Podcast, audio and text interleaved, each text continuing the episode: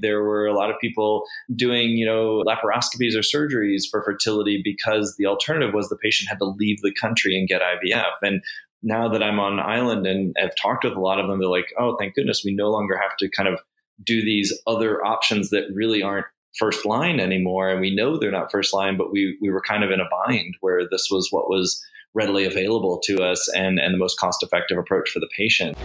Welcome to Inside Reproductive Health, the shop talk of the fertility field. Here, you'll hear authentic and unscripted conversations about practice management, patient relations, and business development from the most forward thinking experts in our field. Wall Street and Silicon Valley both want your patients, but there is a plan if you are willing to take action. Visit fertilitybridge.com to learn about the first piece of building a fertility marketing system, the goal and competitive diagnostic. Now, here's the founder of Fertility Bridge and the host of Inside Reproductive Health, Griffin Jones. Today on Inside Reproductive Health, I'm joined by Dr. Joseph Davis. Dr. Davis is a member of the Resolve Physician Council. He's an advocate for early public education and fertility preservation options for women. He's practiced in New York City as well as elsewhere in the United States. He now practices in the Cayman Islands in order to offer patients high quality care in a region of that world that has very few fertility specialists. Among other things, Dr. Davis has become a member of the Guideline Development Group for the World Health Organization. He's worked for human rights and ethics guidelines for infertility and was a part of the group that expanded the definition of infertility to be inclusive of sexual orientation and to be more gender fluid. Dr. Davis still serves on the ASRM Ethics Committee, and he's a member of SREI and ACOG. And I want to find out what more he's been up to across the international community. Dr. Davis, welcome to Inside Reproductive Health. Great. Well, thanks very much for having me. I'm happy to be here. It's good to have you, Joe. I've known you since for a few years now, and you're in a unique position where you've gotten to see how medicine is practiced in a lot of different places in the United States and in elsewhere in the world. And I want to unpack that some more, but kind of talk to us about how one decides to practice in the Cayman Islands because when I'm talking to people leaving fellowship, for example, I don't even think that's something that occurs to them that they could do. And for those docs that are in practices in the United States, I, I, don't know if it's ever occurred to them that they could do that either. So, how did you get to open up your practice in the Cayman Islands and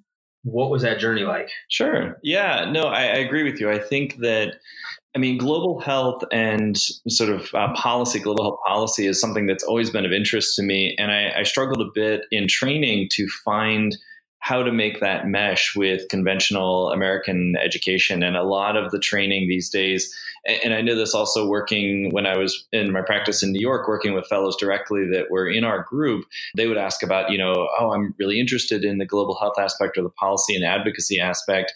How can I incorporate that? Because it's not really part of our training. So it's definitely a piece that's not really taught or, or a, a, major component, at least, of most fellowship programs. Um, even in residency, in OBGYN residency before reproductive endocrine fellowship, global health takes on this sort of place where you may go spend a few weeks or a month in another country, generally in you know a part of the world that has um, really limited access to any kind of healthcare, and maybe you work in labor and delivery, or you do surgeries, or you provide some sort of short-term band-aid to an area. And to me, that was I mean that's really noble and great, but it wasn't really what excited me. What really excited me was saying, how can we improve healthcare globally? How can we really change things? And as coming out of fellowship, I was fortunate to be in an academic program that was supportive of that. And my first job outside of fellowship was in Wisconsin at Medical College College of Wisconsin, and they really opened up the option to say, you know, we want to support academic endeavors. And I reached out with uh, some colleagues at World Health Organization, and there was a need there for someone to bring more experience, not just to the reproductive medicine side of it, but also to the ethics side of it. And I was involved in the ASRM Ethics Committee at the time, as, as, as I am currently. And so it was a wonderful way to to bring all these pieces together to say how can we address the unmet need for fertility care globally? How does it differ in different parts of the world? What are the ethical concerns and considerations? And you know what do we as providers how can we give back to the different societies and different areas around the world? And and that was such an eye-opening experience that I, I knew i'd always wanted to explore the practical side of it you know bringing care to places that don't have access.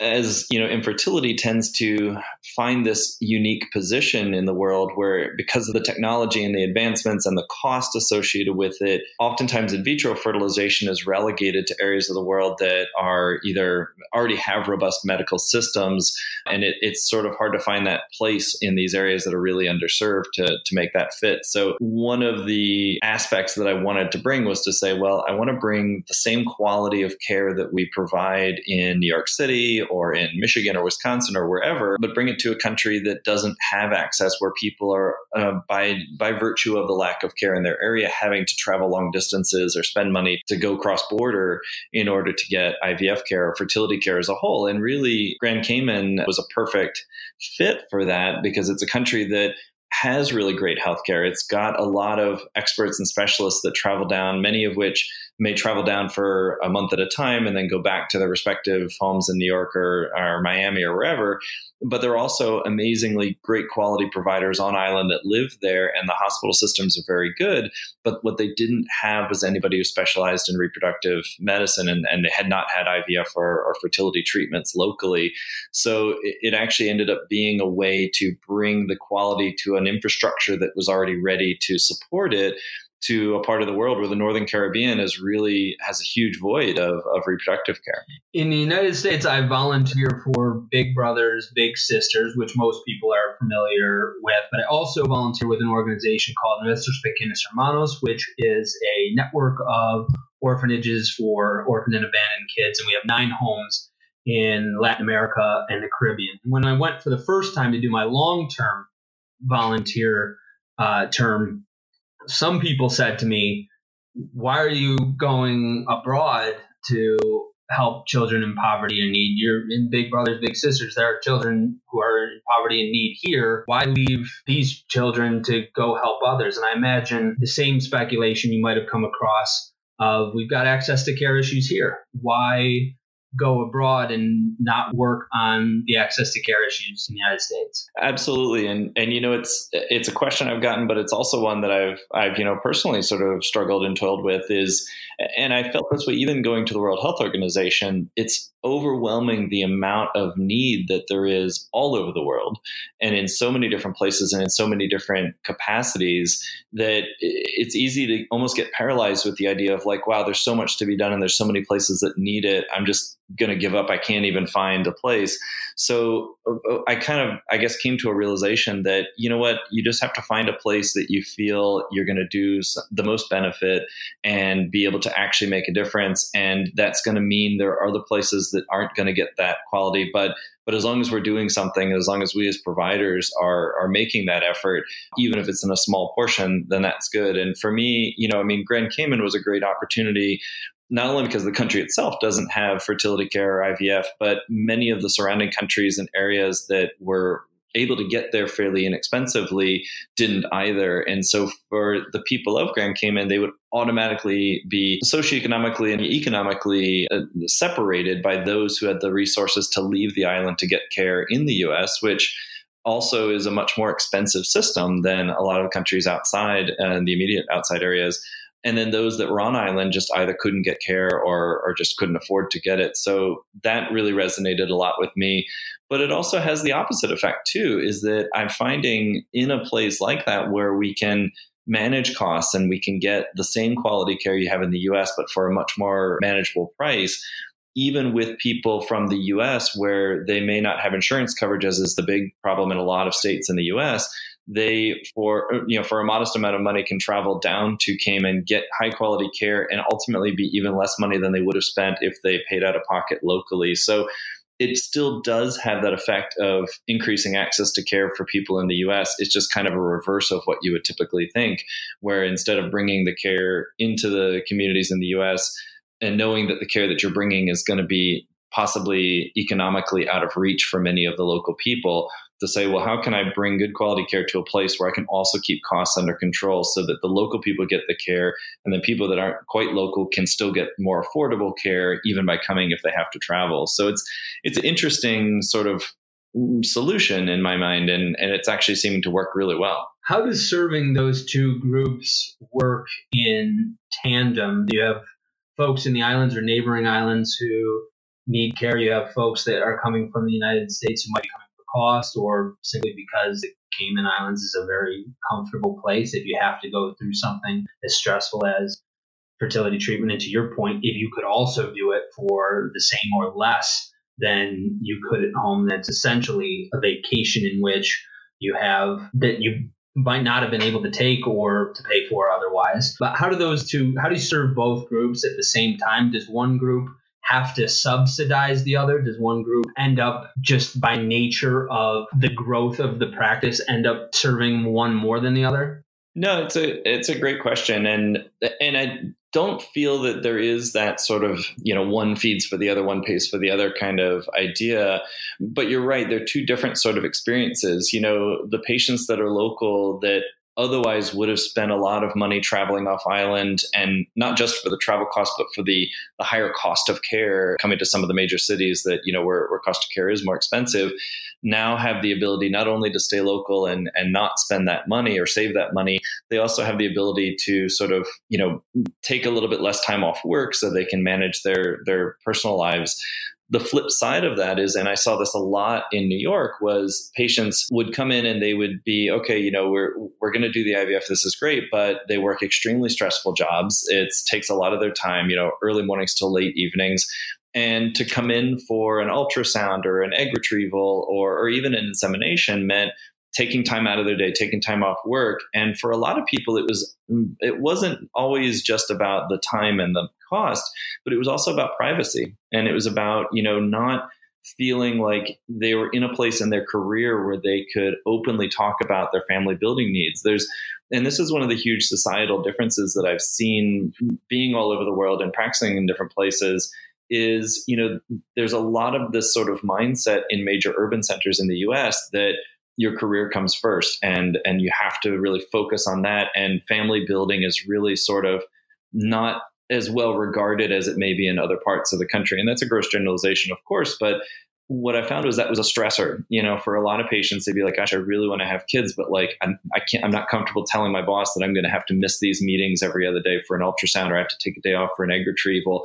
And and what they would do is say, "You know, I'm just going to take the week off and, and blow my vacation sitting at home because I've got some ultrasound appointments to go to." And that adds stress. And at the end of the year, they have no vacation left, and they've spent it all, you know, staying at home. One of the sort of nice things about the affordability and the accessibility in Cayman is that patients can say, look, I'm going to take the same amount of money I would have spent. Now I can go on vacation, a proper vacation.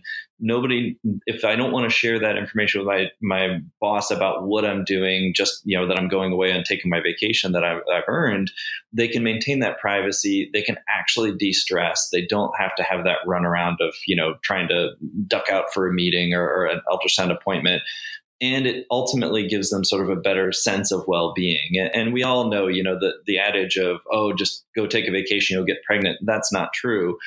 But that doesn't say the benefit of stress reduction of being on vacation during your fertility treatments there there may be some benefit there as well if for no other reason just for mental well-being. This is almost the flip of a conversation we had on an earlier episode with lori whalen from hrc where we were talking about international patients coming to the US, typically for family balancing, sex selection, and donor egg. Now we're talking about for access to care reasons, in some cases, maybe affordability, in other cases, privacy. US patients going to going abroad for treatment. So I'm interested to explore some of the logistics behind this because I think it could also help some of the people that are serving populations in rural areas. We have we have fertility specialists listening to the show that serve patients that have to drive eight hours to see them.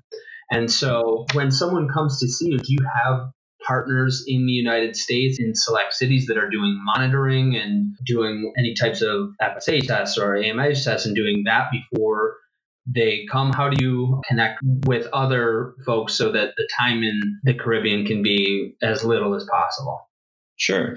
It's been my experience, and I'm, I'm assuming that I'm speaking for many fertility providers in the US, is that we've always sort of had this understanding that if patients were traveling to our city or to their city and they're in the midst of a cycle, then they would be able to go in and get that care that you know they would be able to get their ultrasound or their blood work done even if they were there for a few days for a meeting and, and you know i know this when i was in new york i would have patients that would oh i've got to go to la for a few days i'll check in with an ivf center there to get my ultrasound to get my blood work and that way you know it's their their cycle isn't disrupted. And it's always sort of been one of those understandings that if patients needed it they could reach out to those practices. And without a proper written agreement or contract same kind of holds for this you know and and I've I've been on both sides of it. I've had patients that were not our practice patient, but we're traveling through the area and said, you know, I'm really in the middle of my IVF cycle, I need an ultrasound. And, you know, we, we take care of that for them. We send the results off to their doctor with you know patients in the U.S. seeing me in Cayman, I mean it, it's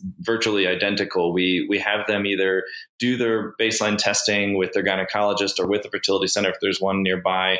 Many patients also that are looking to to looking outside of the box or outside of the area of fertility treatment may have already dabbled in their local resources and either they've had benefits that they've exhausted or they've you know found that they don't have coverage and the costs are expensive. So they may already have a relationship with a local RE and for whatever reason they're they're not continuing care there and so some patients will, they'll do that. They'll see their local RE and say, look, I need this AMH done. I need an ultrasound. Can you get me the results and send them off? And, and it's sort of a fee for service kind of idea.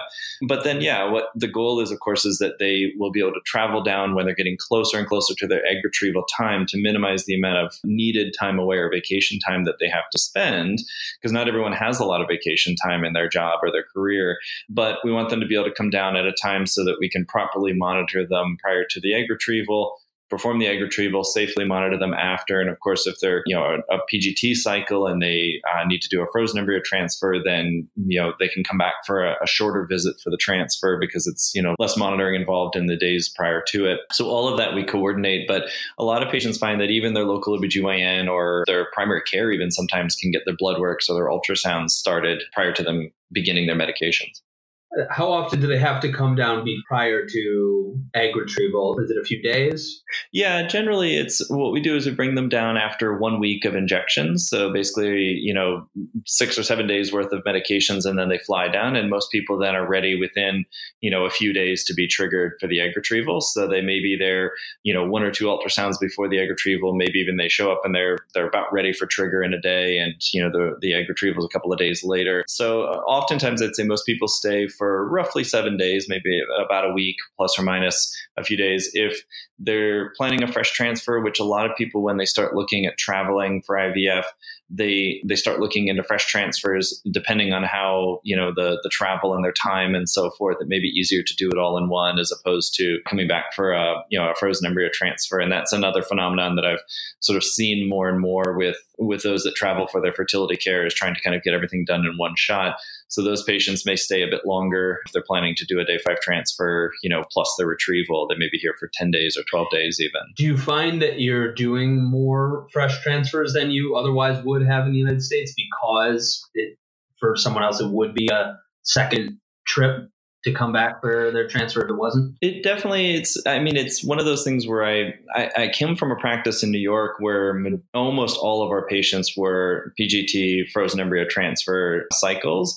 So anything different from that is going to seem a bit more you know uh, unbalanced i would say but but in reality i'd say it's about 50-50 uh, you know half the patients are interested in pgt for many different reasons. You know they're they're older they have a good amh so they know they're going to have a lot of embryos and they want to find the best selection.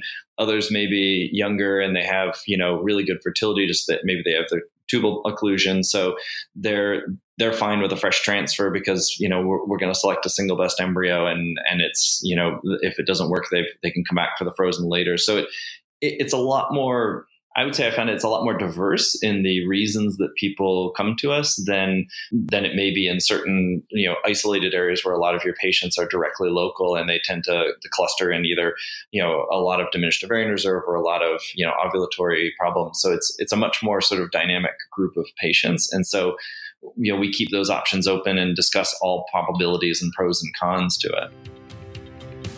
Do you want your IVF lab to be at capacity? Do you want one or more of your docs to be busier? Do you want to see more patients at your satellite office before you decide to close the doors on it? But private equity firms are buying up and opening large practice groups across the country and near you. Tech companies are reaching your patients first and selling your own patients back to you. And patients are coming in with more information from the internet and from social media than ever before, for good or for bad, and you need a plan. A fertility marketing system is not just buying some Google ads here or doing a couple of Facebook posts here. It's a diagnosis, a prognosis, and a proven treatment plan. Just getting price quotes for a website, for a video, or for SEO, that's like paying for ICSI or donor egg ad hoc without doing testing, without a protocol, and without any consideration of what else might be needed. The first step of building a fertility marketing system is the goal and competitive diagnostic. It's the cornerstone on what your entire strategy is built. You don't have to, but it is best to do that before you hire a new marketing person, before you put out an RFP or look for services, before you get your house in order, because by definition, this is what gets your team in alignment. Fertility Bridge can help you with that. It is better to have a third party do this. We've done it for IVF centers from all over the world, and we only serve businesses who serve the fertility field. It's such an easy way to try us out. It's such a measured way to get your practice leadership aligned, and it's a proven process to begin your marketing system. Without it,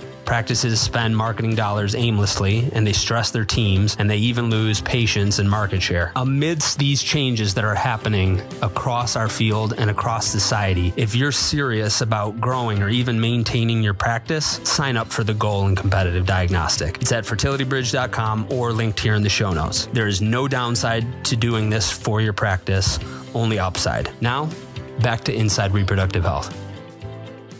We have a lot of fertility specialists that may want to court international patients. We have some from small markets that want to attract patients from the large, expensive market that is six hours away. A question that they often deal with is, well, how much of a travel agent do I have to become? And in your case, is it something that you found that your practice working with hotel partners, flight partners, any other types of restaurants or excursions to make it a uh, one singular package or at least one place where people can choose from options? What have you done? So we offer all of the above. We found that, and again, I I've always practiced medicine with the idea of I'm going to put my place uh, myself in the place of the patient and say, you know, what is it that I would expect and what is it that would help me and how can this journey be a little bit more manageable? And for me, I've traveled all over the world and know that, you know, there's something about finding your way and exploring and creating everything uh, anew.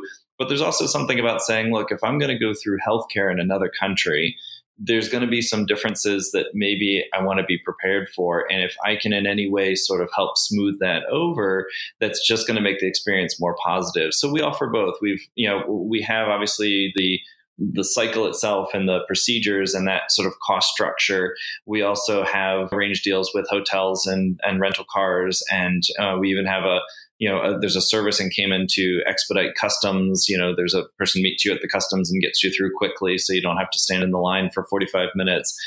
All of these are things that if you know somebody wants sort of the, uh, for lack of a better term, the sort of all-inclusive approach to it, we can do that. We've got that set up. But at the same time, if somebody says, "Look, I want to find my own Airbnb and get my own way," that's great too. It's it, you can choose either direction.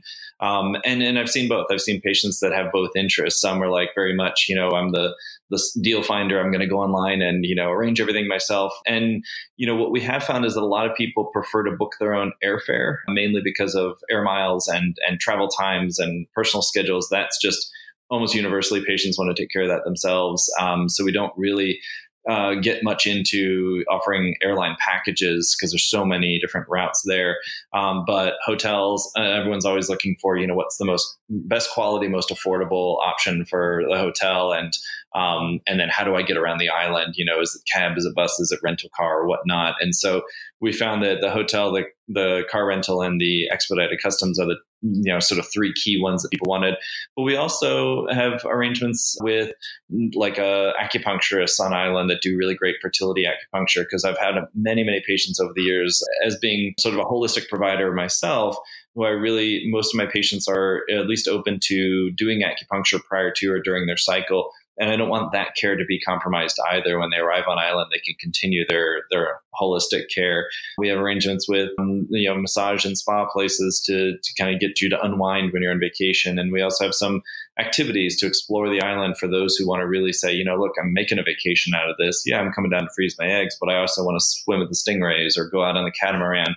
And so we've arranged, you know, packages that can help make that a little bit more affordable. And also, quite honestly, for us, it gives us the opportunity to see, you know, we want people to see, you know, the best parts of our island and to really enjoy the experience. And uh, heaven forbid they get, you know, they book an event that wasn't what they expected and that reflects badly on the whole place. So maybe this is a silly question, but I asked the same one to Lori a few weeks ago when she was talking about international patients on the show. But because people are traveling so long distance, and you're the only one that they might know or have any kind of emotional connection to you or your team, do you ever encounter an expectation of, so Joe, we wrap that up and I got five more days before transfer. Uh, what are you up to? Is there ever an expectation that you or members of your team are to spend more time with folks? Not that I've seen. I mean, I, I, can imagine there are. There's always going to be people. I mean, I don't at all, you know, take offense if someone is this way because I had these patients all the time that they they feel like they're really really connected. You know you spend a lot of time caring with them you know working through difficult experiences you know especially loss or, or, challenges during their cycle that you do kind of develop that bond. But i think you know as always we we're professionals and we say look you know this is this is what we're here to help you with is your your medical care. And we can give you some idea of places that you might want to go you know to explore the island. But uh, I've not had anyone directly ask me to like you know hang out with me after after their egg retrieval, but but uh, I've had people that they tend to to want to spend more time in the office than you would think they need to. But it's that's I take that as a compliment that they they feel comfortable with us and they're happy with the care that they're getting and the and and our staff. So that I don't see that as a bad thing, but I can see what you're saying. So between training and practice you have seen a few different areas of the United States, including the Midwest, should we call it the Mid Atlantic, New York, which is its own animal, and now the Cayman Islands. Am I missing any others in, in REI, or uh, maybe we go back even further. But among those, and this is, of course, speaking in very broad strokes and generalities, do you notice differences in, I guess, patient expectation? I guess what I'm looking for is what ultimately becomes the, the patient physician relationship. What what can you speak to about those?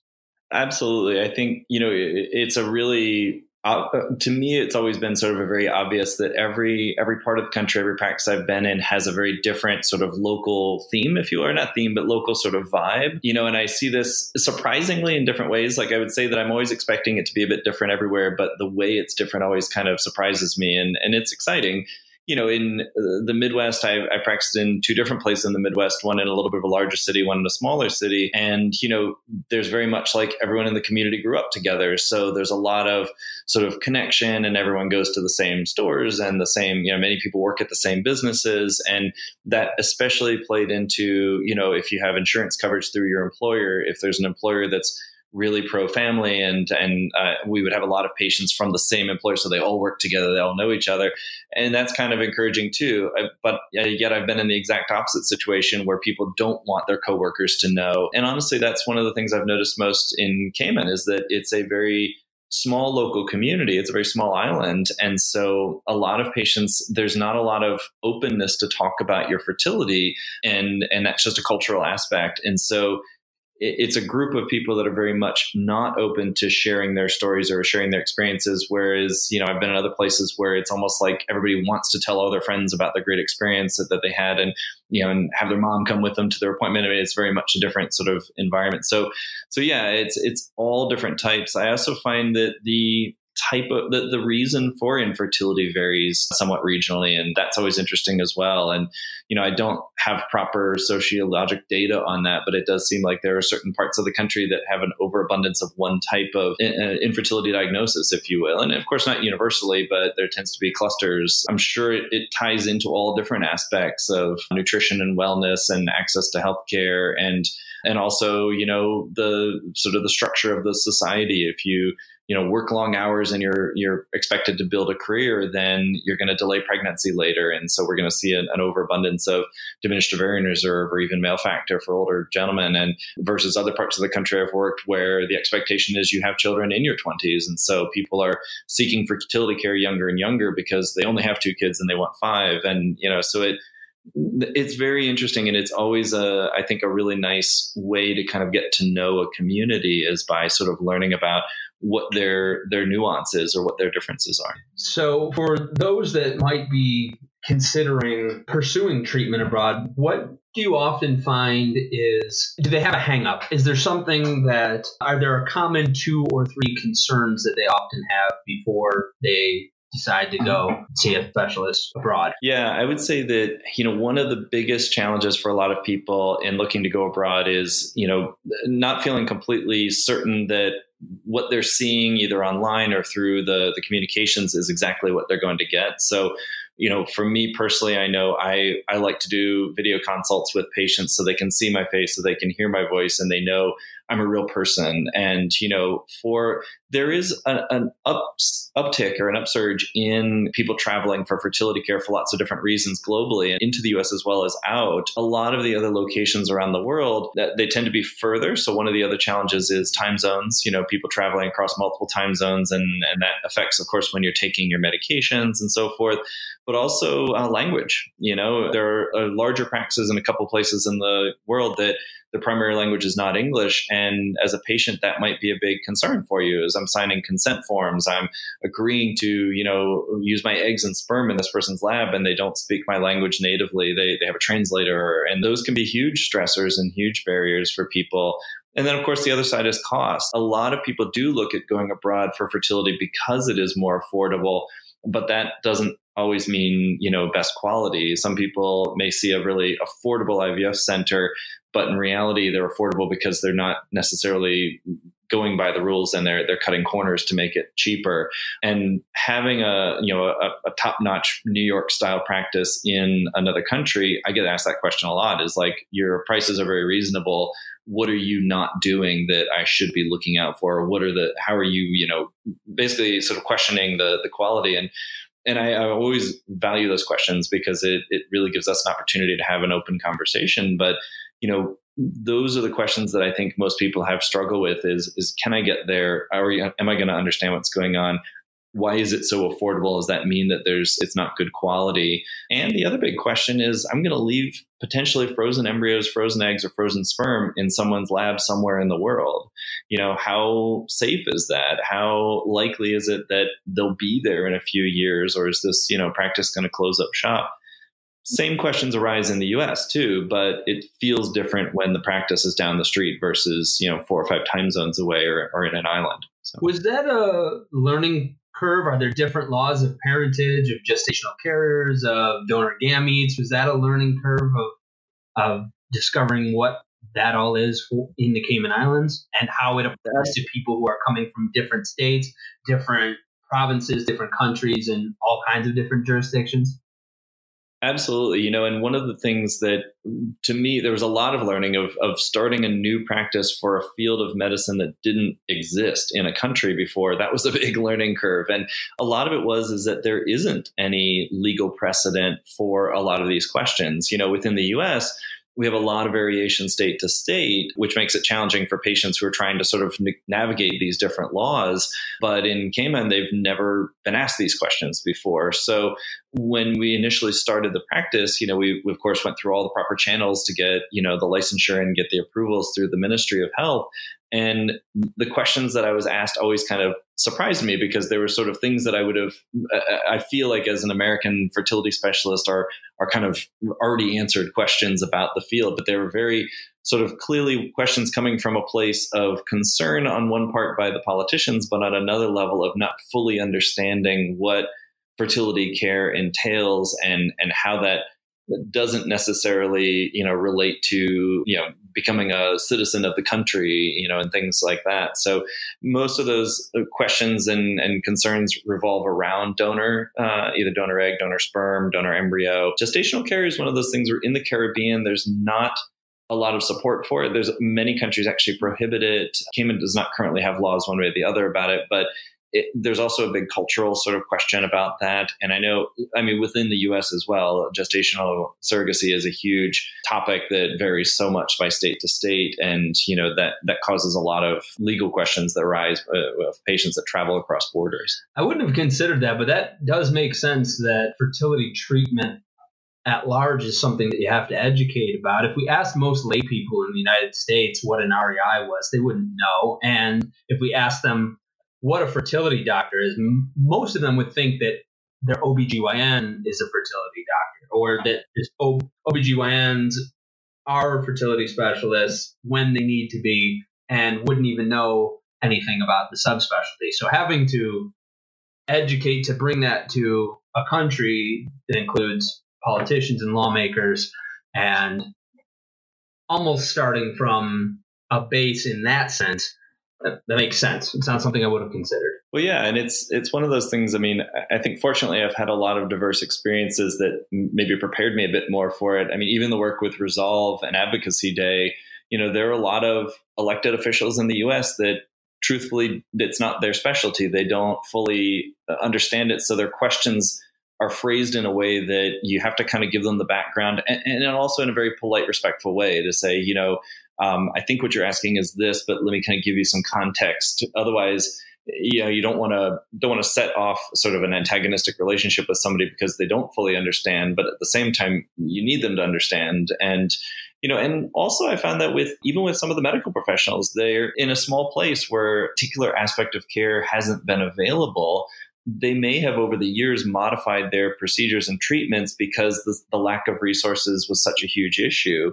So, you know, and from a fertility standpoint, there were a lot of people doing, you know, laparoscopies or surgeries for fertility because the alternative was the patient had to leave the country and get IVF. And now that I'm on island and have talked with a lot of them, they're like, oh, thank goodness we no longer have to kind of do these other options that really aren't first line anymore. And we know they're not first line, but we, we were kind of in a bind where this was what was readily available to us and, and the most cost effective approach for the patient. And they're being, you know, cognizant of the patient's concerns too. So, so it is, it's a very interesting educational experience for all of us, myself included. And, and I still get questions, you know, daily from people in the community saying like, so you like actually do fertility like here, right? You're not just like talking to people and sending me to Miami. I was like, no, no, no. We're actually here. We have a full fledged IVF center with PGT and, and everything else. We can do everything you can do in the States.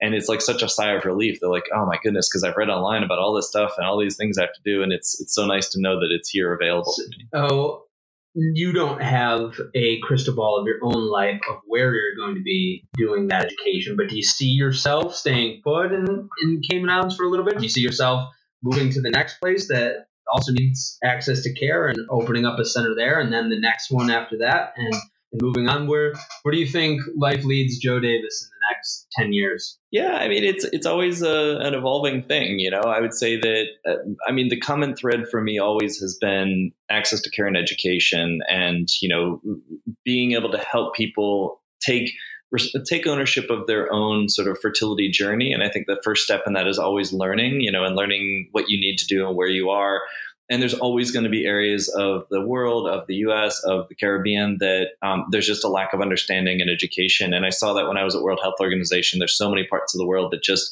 it's the basic understanding that we need to start with. We don't necessarily need an IVF center in you know X Y Z region of the world, but we definitely need trained professionals or at least access to good, reliable content and information that can help them understand the fertility. So wherever that leads me, whether it's continuing this journey to, to start new IVF centers in areas that could benefit, or if it's, you know, incorporating more education, broader education, I think um, a little bit of everything.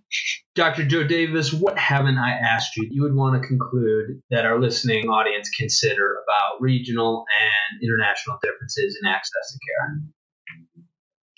Um, you know, I, would say the the big thing, and and this kind of ties, I think, bit back into sort of some of the the reasons that people consider going abroad for care, and, and, this is globally. This is not just you know people coming to Cayman from the Caribbean from the from the U.S. is is really about getting the quality of care and the access that you want. And that may be going to a place that you feel listened to, you feel supported by your provider, and having that connection with the provider, um, as well as the quality. But for a lot of people too, it's also about any kind of regional or local barriers to their particular situation. And I see this a lot with, um, you know, uh, in certain countries, access to care is extremely limited by sexual orientation or gender identity or or even marital status, relationship status. And patients will will go through great lengths to be able to get care that seemingly should be available everywhere, but in their country is, is restricted or in their state is restricted. And so I guess I would leave people with the idea of looking outside of your direct, immediate sphere is never a bad idea, but always, of course, go into it with the same expectations that you would get anywhere. You want the quality, you want the connection, you want the understanding, but you also need the equality and access that that we expect everyone should have. Dr. Davis, Joe, thank you so much for coming on Inside Reproductive Health. Absolutely. Thanks for having me. You've been listening to the Inside Reproductive Health podcast with Griffin Jones. If you're ready to take action to make sure that your practice thrives beyond the revolutionary changes that are happening in our field and in society, visit fertilitybridge.com to begin the first piece of the fertility marketing system, the goal and competitive diagnostic. Thank you for listening to Inside Reproductive Health.